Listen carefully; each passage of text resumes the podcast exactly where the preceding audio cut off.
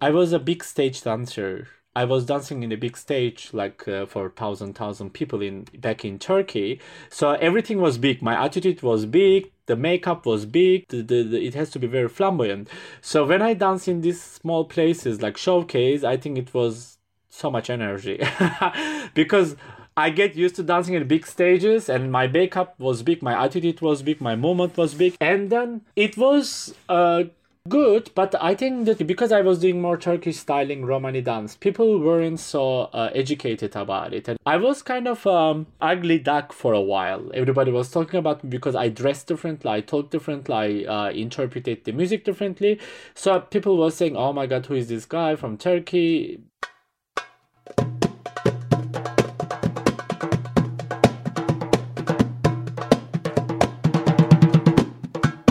Welcome to Belly Dance Live podcast. My name is Yana Komarnitska. I'm a full-time dancer based in Toronto, performing a variety of Middle Eastern and Central Asian dance styles, including belly dance. You can find me at yanadance.com as well as on Insta or Facebook by Yana Dance or Yana Komarnitska. I'm happy you've decided to join us for this weekly dose of dance inspiration because here on this podcast we explore all nuances and insights into lifestyle of belly dancers and we are having amazing star guests who share their stories, secrets and tips with you. Hello, guys, you're listening to Belly Dance Live podcast, and I'm very excited about today's episode. It's uh, one that I was waiting for a long time to finally re- record and release. And um, my excitement is also because uh, I think this is the first episode that uh, we are featuring here on podcast Male Belly Dancer. So please welcome Mr. Ozgen, who is originally from Turkey, but he travels uh, to perform and teach all around the world. And just some highlights of his uh, dance journey was that he was a cast of Night of the Sultans, combining contemporary dance, ballet, and oriental dance back in Istanbul. Also, he taught for several years at the uh, Tolga Dance School in Istanbul, and now he's based in London, UK. But uh, he teaches and performs internationally in oriental and Romani dance uh, style. So uh, hello, Ozgen. Uh, so nice to hear you. hey, hello from London. Thank you. Thanks for this beautiful introduction. Um, uh, so to start our conversation, please uh, um, tell us, our listeners, how did your dance journey become? How did you become involved into dance world? Well, when I grow up, uh, it was a tradition that the family used to send us uh, to folk dancing to learn folk dancing as part of the uh, either school adventures or after school adventures. And believe or not, I didn't want to go to dancing first because I was extremely, extremely shy. Mm. And then, uh, and then I, and then I, I kind of pushed into this kind of folk dancing and then I, that's how it how did it started. But prior to that, I have like uh, memories that I I uh, I was much younger than. Uh, than, than than experience that I was dancing in front of the television to my family so I was I was just kind of seeking attention I just drove them nuts basically. So because if I don't get clap, I was feeling so upset. So that's kind of my early uh remembering, let's say. I see. And what uh, place does dance, uh, uh, ha- what role does dance play in everyday life in uh, Turkish community today? Today and before, I think it's the same. It's uh, it's uh, it's part of uh, every minute because it's a celebration dance and it's the people how uh, they react to each other. So mainly you see that in the celebrations, uh, weddings, and on the street sometimes actually. Not too much now but uh, before it was more like uh, part of the street culture too. Mm-hmm. and uh, is it more about uh, um, folklore turkish dancing or uh, belly dance? How is those relationships in everyday life of turkish people? How, how how can you describe that Um, the, the folk dancing. Uh, sometimes uh, when we have the celebrations, like let's say national uh holidays or something like that, people still go and then see uh some folk dancing. um, as kind of a ceremony. But on the street, uh, you will see gypsy style. Uh, or or kind of a belly dance style, let's say, more on the street. But the folk dancing is more for the national national holidays or uh, festivals, let's say. One of my experiences and I was in Istanbul, I was really impressed uh, how much attention and pride they give to folk dances because all the venues that I uh, attended uh, seeing a dance show, they always started with a really long and big and nice professional folklore performance of a troupe, and then they had the belly dance show, sometimes a few belly dance belly dances at the night. But uh, I was really impressed to see how these venues they care about representing the Turkish folklore dances, uh, although it may be not, uh, you know, like uh, let's say touristic sale point compared to belly dance, but it's still on a very important uh, place in those in those yeah. uh, programs. Although I realize that I also probably attended only uh, touristic places, uh, so it's interesting to to see what's uh, place dance uh, um, has in the everyday life of Turkish people in both folk and and belly dance. Belly dance.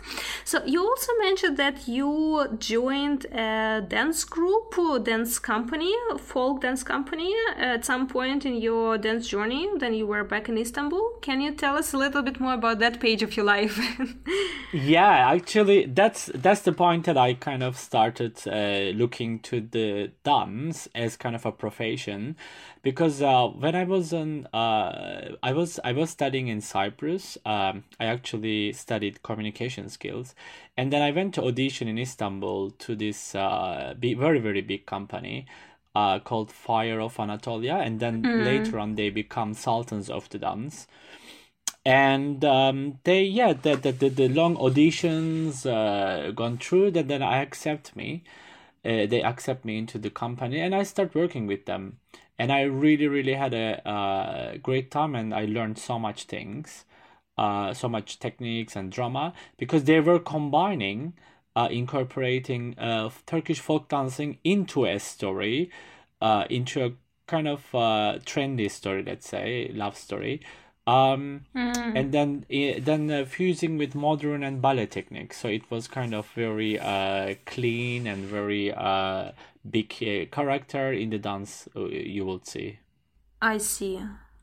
I noticed also that in Turkish uh, dance scene, uh, the presence of such companies as uh, Fire of Anatolia, for instance, uh, uh, they are very popular. Like there are many of those uh, companies that sort of present dance in a more, I don't know how to say, maybe a theatrical way. Like, why do you think for Turkey it's common uh, like why mm-hmm. what do you think was uh, behind it why it became so popular those kind of shows in turkey i think it's it's become trendy the first company uh, that i kind of actually started they were really popular so it was the first uh, let's say flower let's say in the market because they were the first one.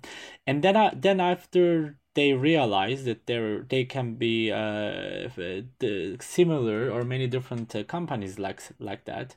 And then they open different companies. And as you were mentioning before turkish folk dance is very rich and obviously turkey is a huge country so from the east to west and north to north to south we have so much different dance styles influencing from from the arab or the greece or the uh, russian and balkans as well so mm. th- there was there were a lot of um, market, let's say, to be expressed uh, through Turkish folk dancing, uh, fusing with in uh, fusing with fusion and modern dance into a story. That's why I think uh, they had like at least four or five uh, different company after that, and I think they they kind of use um or focus to use so much, uh, of course, love stories, but using more mythology uh, mythologic and then story and history from Turkish and Anatolia actually. Mm-hmm. And uh, about those years in the company, uh, how do they usually um, select dancers for their uh, plays or for their concerts? And uh, how does the training goes? Is it always about uh, putting up choreography, or does the training component includes in in those uh, times too? Uh, actually, that's that's um that's kind of a hardcore to be able to go into these companies. I remember when I first go into the audition, um, they asked us to prepare a routine for two minutes and then I was brave enough to prepare to a modern dance kind of things. Mm-hmm. Even though I didn't any training, I was kind of watching from uh, television that time and some DVDs, but we didn't have even so much DVDs that time. Um, and then once they see you in the first day, they kind of uh, test you, how much uh, you hear the music uh, and then all this knowledge, and then then they teach you kind of routines from folk dancing as well as ballet and modern.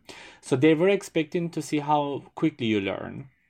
And then after uh, you you kind of uh, pass the first section of the audition, I remember we we were going into three months uh, uh, other audition three months we were camping let's say to be able to see how how much how strong uh, we could be. Because obviously it was a very mm. hardcore training. So they wanted to see the personality as well as how how we are collaborating with different dancers and the choreographer. So it's not just the dancing or how much talent you had it was the communication between the dancers because once you go to tour you're basically years and years months and months you're on the go or you are uh, a different part of the world together so you need to really eat breathe and dance with these people uh, together. So it was important for them to see as well. And then I passed passed that uh, audition as well, and then I was in the company. And uh, after you passed uh, the audition, what's uh, happens next? Uh, uh, so, I, as I understood, they sort of uh, uh, set up their auditions in order to make sure that people can survive the dance life after audition. Yeah. But what's that dance life looks like after once you are already in? Well, I mean, the, the adventure started like once you're in. I remember, I think the process, how it goes, we had the deadline for the show. Let's say the show was in six months or a year. Mainly, I think the first time it was like a year because we need to practice and we, meet, we need to make the whole show like two hour show, but it has to be very professional, slicked. So, I remember we were we had uh, we were starting from ten o'clock in the morning till six o'clock. It's very difficult because you kind of using your your body and your physical non-stop dancing. Obviously, you learn some uh, drama techniques, and we had breaks as well. Uh, so I remember we were learning uh, styling of dance, let's say Gypsy, Romani, or the Black Sea dance, as kind of a tradition uh, aspect, and then we were learning modern dance, and then after after months and months later we were we start to learn the choreography and the show let's say and then that what was the story of the show and the details and it was kind of a progress let's say uh, but it was uh, hardcore it was six days sometimes seven days mm. actually hmm. so basically we were booked for five days but we were like, working six, uh, six days seven days uh, it was it was kind of fun uh, it was it was hard to well, I can only imagine fun, but uh, really hardcore. It's basically having a yeah. full time job uh, in dance. How did you uh, and other dancers? How did you manage to balance this physical uh, pressure, like dancing from early morning till like evening, and uh, having not that many days off?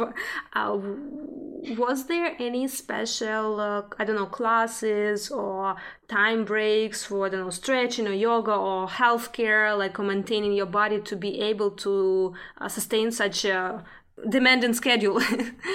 Yeah exactly. I mean I remember we had a drama teacher. Uh, he was really famous uh, actor from Turkey. He was telling us like you your job is like a miner. It's almost like you're you working in a mining company. It was hard. Especially I remember the first month. I think it first or two months, first two months or first one month, I was sore every day because mm. it was mm. really shock to the system, shock to the body. It's almost like you're going to gym but you did it every day. So it was like two months. I had i felt that my body changing and then it was uh, i was more fit and everything. But obviously we had stretch time we had yoga. Even though this is i'm talking about it's maybe like 12 years ago uh, even that that in turkey it wasn't that popular. Maybe perhaps in the world it wasn't that popular all this yoga meditation stuff. Mm-hmm. we were learning all these things to balance Um, it was fair enough, let's say. We had the balance of um, uh, moving and spending energy as well as collecting them back. But uh, it was uh, kind of hardcore physically as well as mentally because basically you're with this 50 people, let's say, I don't remember, I think 50, 60 people every day. It's like a family. Uh, it's competitive too. So you need to be really uh, look physically and then uh, mentally fit to be able to maintain there. Well, I can only imagine it's uh, quite intense, and uh, although we see a lot of hard-working belly dancers, but sometimes I'm looking at the company dances in different fields uh, uh, like for instance in uh, example of for your company in turkey or some ballet companies and uh, uh, then like realizing oh we don't really sometimes even get to the really hardcore dance life then we're dancing all day long. Yeah. And not just for few festival True. days but as a lifestyle basically as a work. So that's really interesting to hear the insight. And also you briefly mentioned uh, but i'd like to ask a little bit more like how important was dancers' experience in other styles rather than just Turkish folk dancing? Actually, uh, we learned like modern ballet and all these things. And among of the dancers, we kind of, for example, that time I was doing a lot of Latin dance. We had like a free sessions that I was teaching them some Latin dance, kind of like to to have general understanding from a different type of uh, dance and dance forms. We had kind of a kind of collaborative uh, work workshops let's say. Uh, but mainly we were focusing to the Turkish folk dance because as I mentioned before Turkish regions are so uh, so much. And then once you learn the, the the style you need to put the character on top of it as well and uh, it is really i have to say the turkish folk dancing is kind of difficult very very hard. Challenging let's say. Nothing is difficult but it is very very challenging because you have so much steps and the rhythms uh, they use is kind of um, uh, interesting. Not even let's say. And that was really really challenge Mm, I see. But following also your solo dance career that you uh, started probably those years, but then uh, keep doing until now, uh, the one can always uh, notice that you incorporate a lot of different dance styles into your um, performances uh, either it's uh, yeah. turkish folk or belly dance so what is your artistic interest in combining uh, different dance styles and uh, let's say fusing elements of different uh, styles into Turkish dance? Um, I think this is this kind of comes naturally because uh, when I'm doing routines or dancing, most of the time when I'm dancing I improvise, but when I'm doing routine, I don't sit with a set agenda and say, okay, I'm gonna do this, do this, do this. It comes naturally from universe or the inspiration. But I think that I noticed as well I didn't realize to be honest. I was just uh, noticed when I was watching my dance as well. I mean, on video mm. later on. So I would I kind of incorporate different styles. But I've been lucky, really, really fortunate to be able to perform and then learned all kind of uh, dance back in Turkey as well as when I moved in London, because I was curious. Let's say and back ta- back then we didn't have YouTube or so I didn't even have so much um, opportunity to to look for the DVDs as well. But once I had, I was really embracing them and I was really looking at them, and then I was focusing more to Latin dance and all this thing, and I was choreographing some Romani and Oriental dance, and then I did kind of a jazz. I remember in university we did the musical of Cats. So that kind of was a learning curve for me because I was watching the DVD all the time. So I think it kind of like um, I manifest and I just um, build up all this thing. But I had uh, I was kind of uh, jack of all the trades when I was in Turkey. So when I moved to London, I just realized and then uh, I was kind of entrepreneur to say to myself, I need to just focus to one. Otherwise, I will be, you know, like uh, moving all around. So I just then focused to Middle Eastern dancing, and then I use my different uh, modern dance styling and stuff like that. I mean, I, I know tango, I perform tango, I teach tango, uh, but I see so much flamenco influence in my dancing. I mean, this is comes naturally, but I don't I have never learned flamenco. mm. I have never learned flamenco. I mean, just one one time I remember I took a private class in two hour, but of course in two hour you can't learn something. Uh, I think by watching I kind of influence. I watch a lot of flamenco. I I like watching flamenco, but naturally I think uh, it's there somewhere in me. I see. And I actually wanted to ask you about this uh, transition from Turkey to UK and uh, how did you find yourself as a dancer in a new country? And uh, actually, was it um, your intention to keep doing dance professionally when you moved to UK or just something that happened naturally? Tell you the truth, I said, okay, I'm leaving Turkey and then I had enough. Um, I just left Turkey because I didn't. The company I worked, uh, the the the Night of the Sultans, um, or the Sultans of the Dance. I actually, I actually uh, didn't want to work with them, so I just like say, okay, guys, I, I can't do it. I don't want to do it. Let's say I'm not enjoying because I it come to a point that it wasn't me anymore uh, I think uh, I was I had a vision then. Since then, I had a vision. So probably it was like a de- my destiny or whatever you want to call.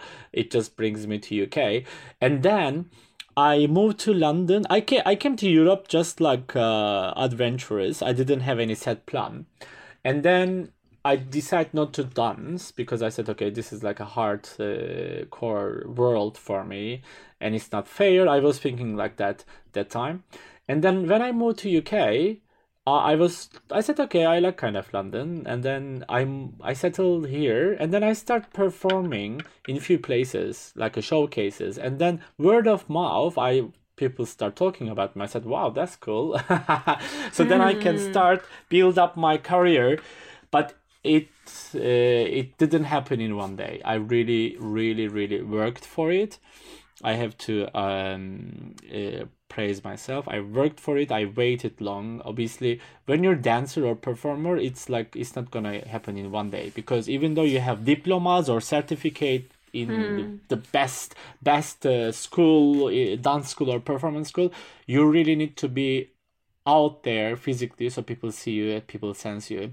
It took long time, but uh, yes, basically, then I'm here. I see. But it it wasn't planned. It wasn't planned. Mm-hmm. I didn't even realize or I didn't even know that I had talent anyway. Seriously. And what was the most striking difference in being dancer in Turkey and UK? Because you probably have very different audiences. yeah, for sure. Well, I mean, um, yeah, it was different audience. The first, I'll tell you something funny. First, I moved to London. I've been invited to dance in this uh, very beautiful showcase for the belly dancers. And the first day it was raining so much in London. And then obviously in Turkey we have rain, but not not like London. I was so upset. I was thinking, oh my god, nobody will come to see because it's raining. But obviously, Aww. in London, you know, people go out despite the rain. So I didn't know that. So I went to dance, and it was the wow. It was like everybody was talking about me that time i think we had social media but only maybe mailing or facebook i remember. Uh, but uh, i think uh, the difference between i kind of experience i was i was a big stage dancer I was dancing in a big stage, like uh, for thousand thousand people in back in Turkey. So everything was big. My attitude was big. The makeup was big. Uh, the, the, the, it has to be very flamboyant. So when I dance in these small places like showcase, I think it was so much energy because mm. I get hmm. used to dancing in big stages, and my makeup was big. My attitude was big. My movement was big, and then it was. Uh, uh, good, but I think the Turkey because I was doing more Turkish styling Romani dance, people weren't so uh, educated about it, and it was I was kind of um, uh, ugly duck for a while. Everybody was talking about me because I dressed differently, I talked differently, I uh, interpreted the music differently. So people were saying, "Oh my God, who is this guy from Turkey?" Uh, I was dancing like not topless, but I was wearing little, let's say. So it was well, it was like um yeah promotion but you know talking they're talking about me bad or good uh, so at that time it was that kind of uh, experience i had Uh, it's so interesting and funny to hear. Uh, also, one just one observation that I think uh, uh you carried not only this big uh, movement or approach from the big stage to whichever performance you're doing, but also this theatrical aspect of it. And then watching yeah. your performances, it's not that you see only dancer, you kind of see a persona and character on mm-hmm. stage and uh, it doesn't yeah. matter is it a group performance that we'll talk in just a bit about this aspect of your work but even then you dance just solo you see a story in your dance um, very yeah. clear yeah. Yeah. And this is something that impressed me, especially in Turkish uh, Romani dances, that uh, I'm a big fan of uh, this style. And then I was ah, researching. Actually, you. my first uh, uh, introduction to your work was through a workshop that I took uh, um, years and years ago in Istanbul. It was festival called Turkish Delight Festival. And you were teaching oh, a wow. very, very nice drum solo uh, with Turkish Romani elements. So it was sort of a fusion, but then at that point, when I took this workshop, I didn't even realize it. it's only later I recognized, oh, that part was Turkish Roma, Roma beats. yeah, yeah, yeah. I remember that workshop. It's on YouTube actually. I had so much likes and hits on that uh, link. You see, because but I don't really sit and say, okay, I'm gonna do it fusion. It comes mm-hmm. naturally.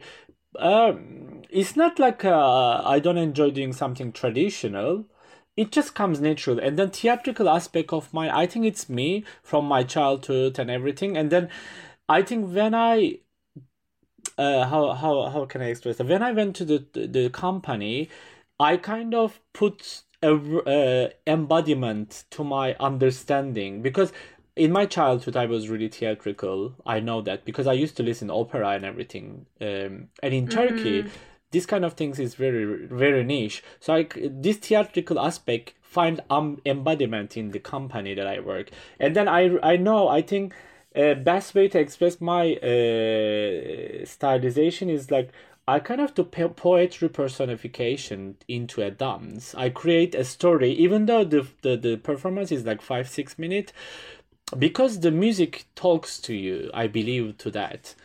Uh, and then when I do routines, again i don't sit like a set agenda and say okay four basic there four basic there. I basically listen every element of the music separately. And then uh, every instrument tells different stories. Like ney has different sensuality and the drums has the the the, the fear or something uh, other maybe get the energy from fire. So this is how i um interpreted it. And then i really influence from nature. And when i go to concerts like let's say classic uh, music concert i look to the conductor's face how they use their hands and everything.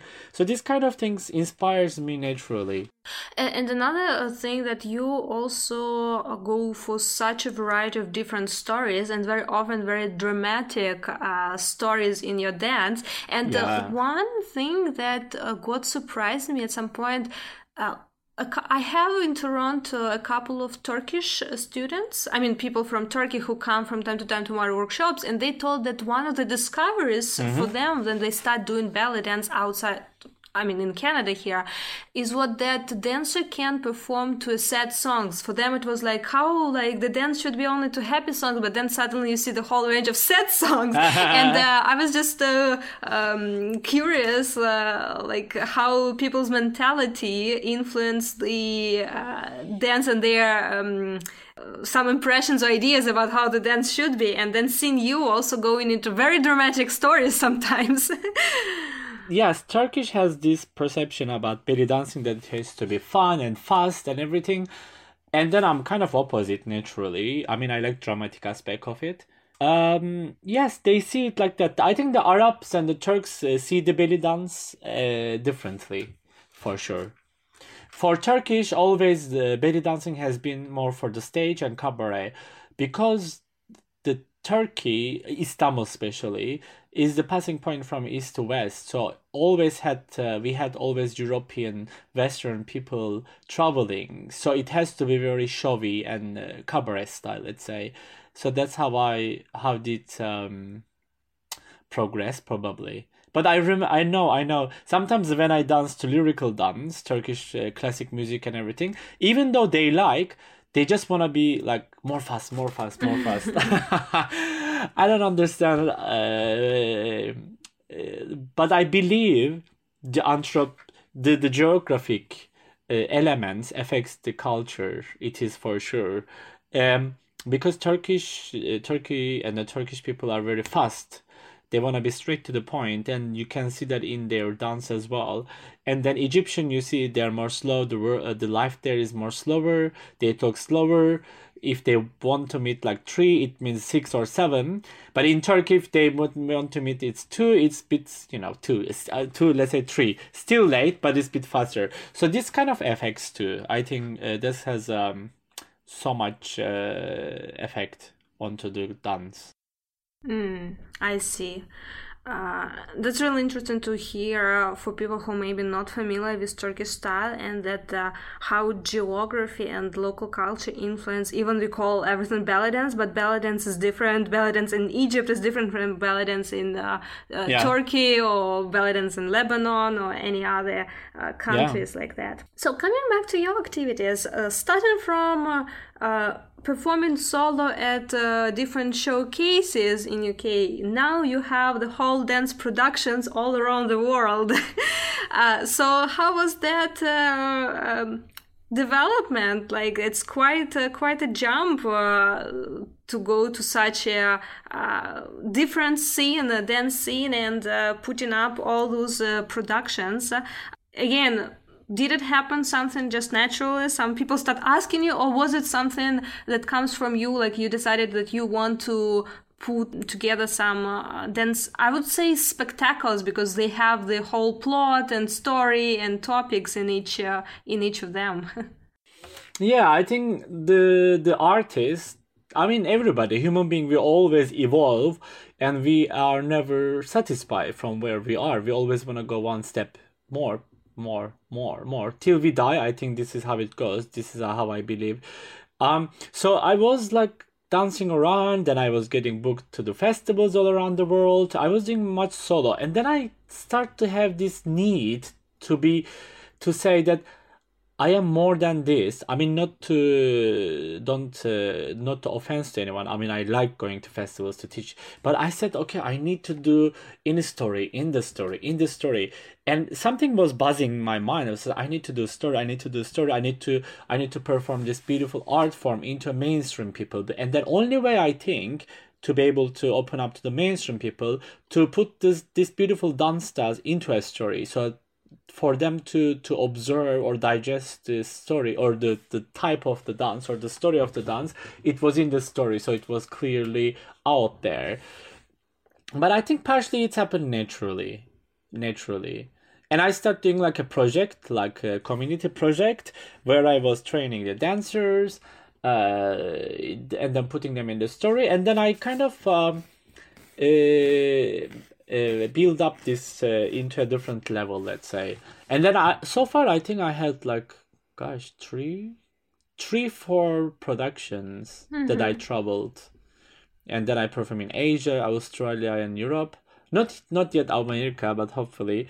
Um yeah i like this i like taking the the dance. Let's say i like taking the baladi and then romani dance and I put them into the story. Let's say in the story, the girls love the boys and boys love the girl, and the ballad their sensuality and their it's the dance of their uh, love. Let's say, and the romani can be a fight between uh, two lovers or the two boys that they love in in uh, they they have love uh, the girl. So I put them into the story so it's more fun, and then the audience observe the culture easily. Otherwise if non-belly dancer they wouldn't understand why the romani dance is that. I mean mm. obviously art doesn't have any boundaries. They still feel but it will be easier if you put them into the story. It's more meaningful. I see. And where do you find the inspiration for the topics or the plot of each production? Is it something based on mythology? Or is it story? Or you come up with your own stories for each of them?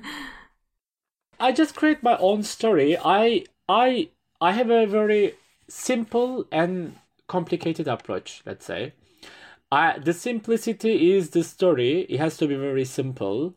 Uh, because even if you look to um, very famous musicals, the story is always simpler, and then the the how do you pr- how do you put on a stage and the feelings of them is difficult and the heart or uh, intricate. Let's say this is how I do as well. Normal, I focus on to the uh, gypsy as well as the Ottoman Empire.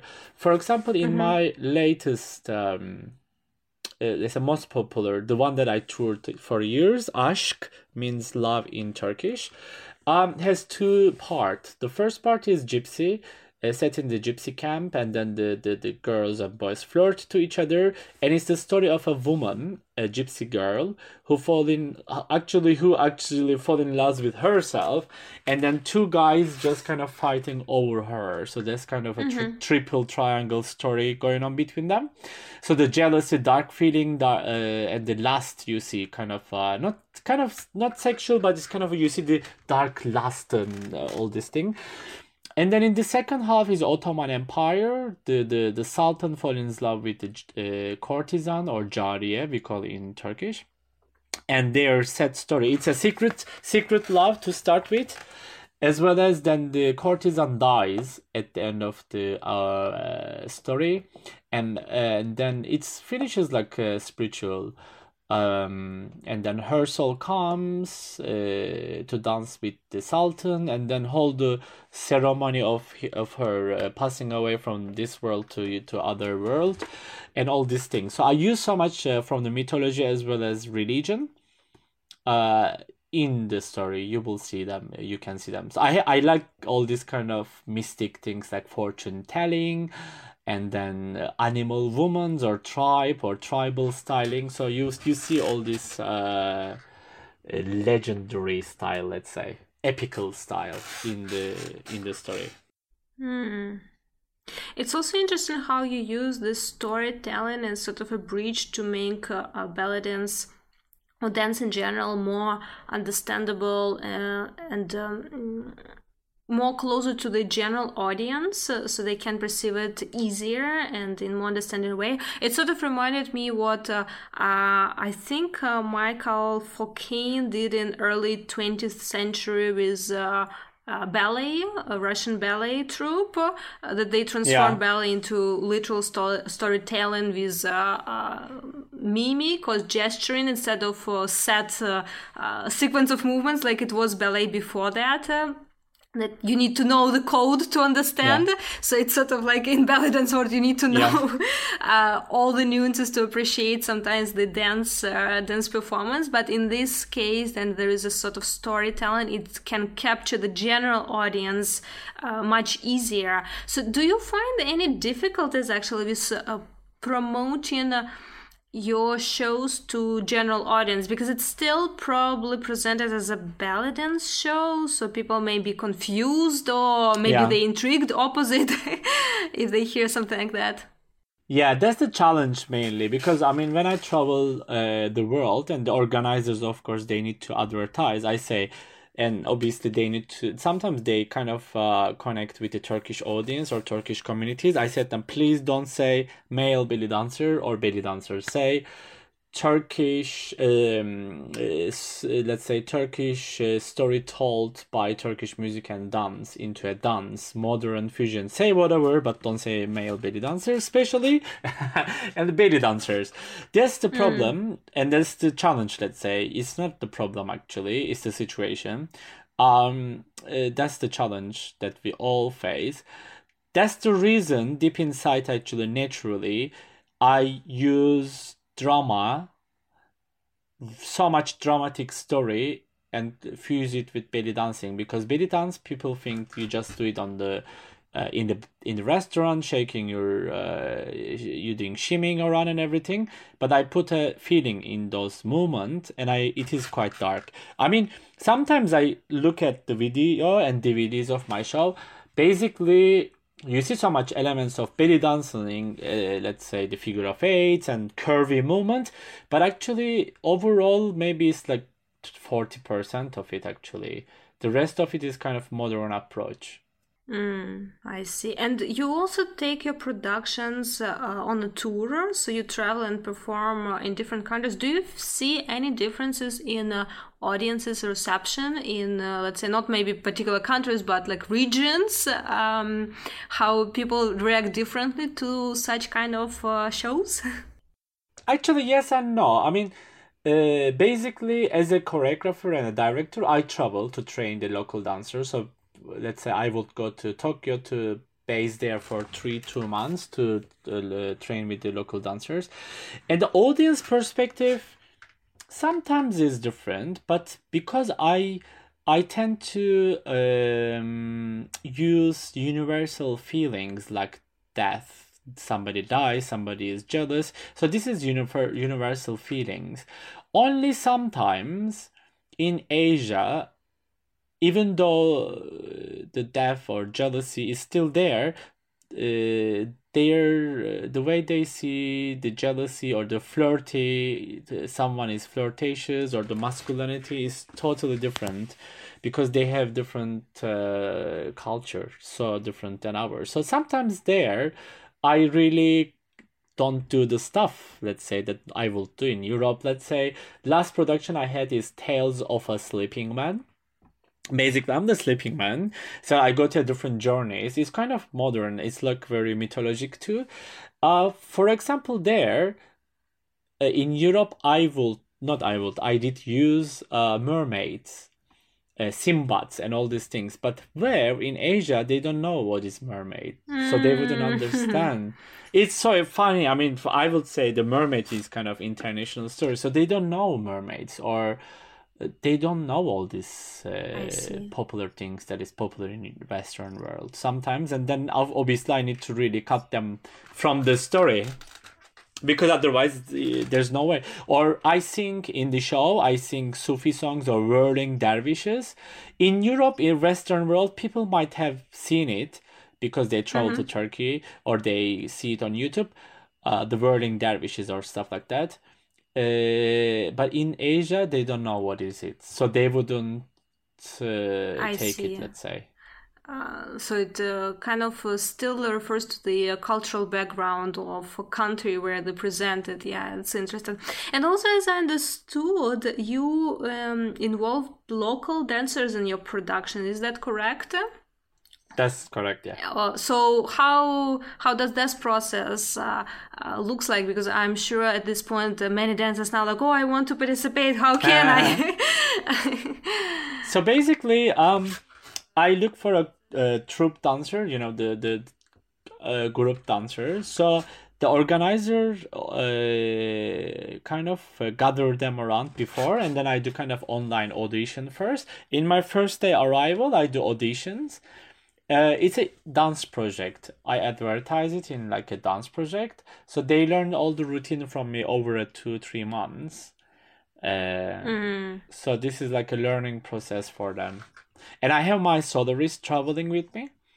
So it's almost like a combining two three different elements, almost like a puzzle, let's say. So it's mostly like two, three months commitment for dancers if they want to participate in your production. Yeah. And uh, um, for them to know, like, um, it's organizers who put out the call. But if uh, someone wants to sort of check, oh, which country you're planning to uh, go soon in the nearest future, so they can maybe connect to organizer is there any place is it just like you put on social media announcement to poster or is it on your website or is it just the lack of dancer to find out by by chance organizers announcement for this kind of things uh, how that works? It's kind of both. I mean they can look on my uh, instagram. I kind of advertise it on instagram. It's uh, under the name of mr özgen. Uh, i promote it there and i promote on facebook too. And it's still very intense to put uh, the whole production in just two three months. How so how does the work with dancers look like? How much of it is uh, pure choreography and how much is sort of improvised to given freedom to dancers uh, to express their uh, vision it's it's most of most mostly it's choreography but they have some kind of uh, parts that they have to really improvise like uh, acting parts. Let's say let's say they're gonna walk uh, point a to b. That is not choreographed. Even though sometimes i tell them where they have to go they need to kind of uh, uh improvise that. But there are some uh, let's say 90% is really choreographed so before I ask you our final question of the podcast, can you tell please dancers where they can uh, find you and where they can follow uh, your dance activities, as well as what is your uh, upcoming trip in the nearest future? So dancers, at least in these countries, they can sort of stay tuned and uh, look for calls for auditions if they want. Exactly. I mean, uh, I am more active on Facebook uh, and as well as on Instagram. On Instagram, they can find me as like uh, Mr. Özgen. And on YouTube as well, you, they can search uh, Özgen Dance to subscribe the videos. And I advertise most of my events and future travels there. And then my, actually, I'm going to US uh, on summer. So hopefully that's the first trip. Mhm. Uh, and then I'm in Europe till June. Nice. Uh, I'll definitely include all uh, uh, links uh, in the show notes so that people can uh, easily find you on uh, Instagram and other social media. Thank you. and uh, to finish our conversation, I always ask the same question to all of our guests, and uh, I love hearing all variety of different um, answers. You might have heard already this question from some other podcast, but I'm Uh. curious to see to hear uh, your take on it. So the question is, what makes you fall in love with uh, belly dance again and again? Um, that you keep doing it for so many years. It's it's interesting. Um, I think I love this dance. I was think I always was thinking that because it's my traditional dance, I hear the music often uh, back in Turkey, but I realize that's um, that's the closest uh, music and dance form to express myself through nature because the moment itself really is uh, comes from nature and related with the nature and the, the music and then the instruments. And i think has got this earthiness about it and very spiritual. Even though most people think belly dancing is more like a show i really think it is very spiritual and then self-development. Um i really really feel that. Mm, I see. Well, thanks for sharing, and uh, thank you so much My for pleasure. being on the interview on the podcast today. I also need to mention here to all our listeners that we had quite a few of technical issues. So Özgen was absolutely awesome and so patient with No, my everything. pleasure. Uh, so thank you so much for your uh, time and for sh- sharing your experience with uh, our listeners. Thank you for inviting me, and of course, uh, thanks for the people to listen. Hopefully, they'll enjoy. And I, I can't wait to see you somewhere in the world.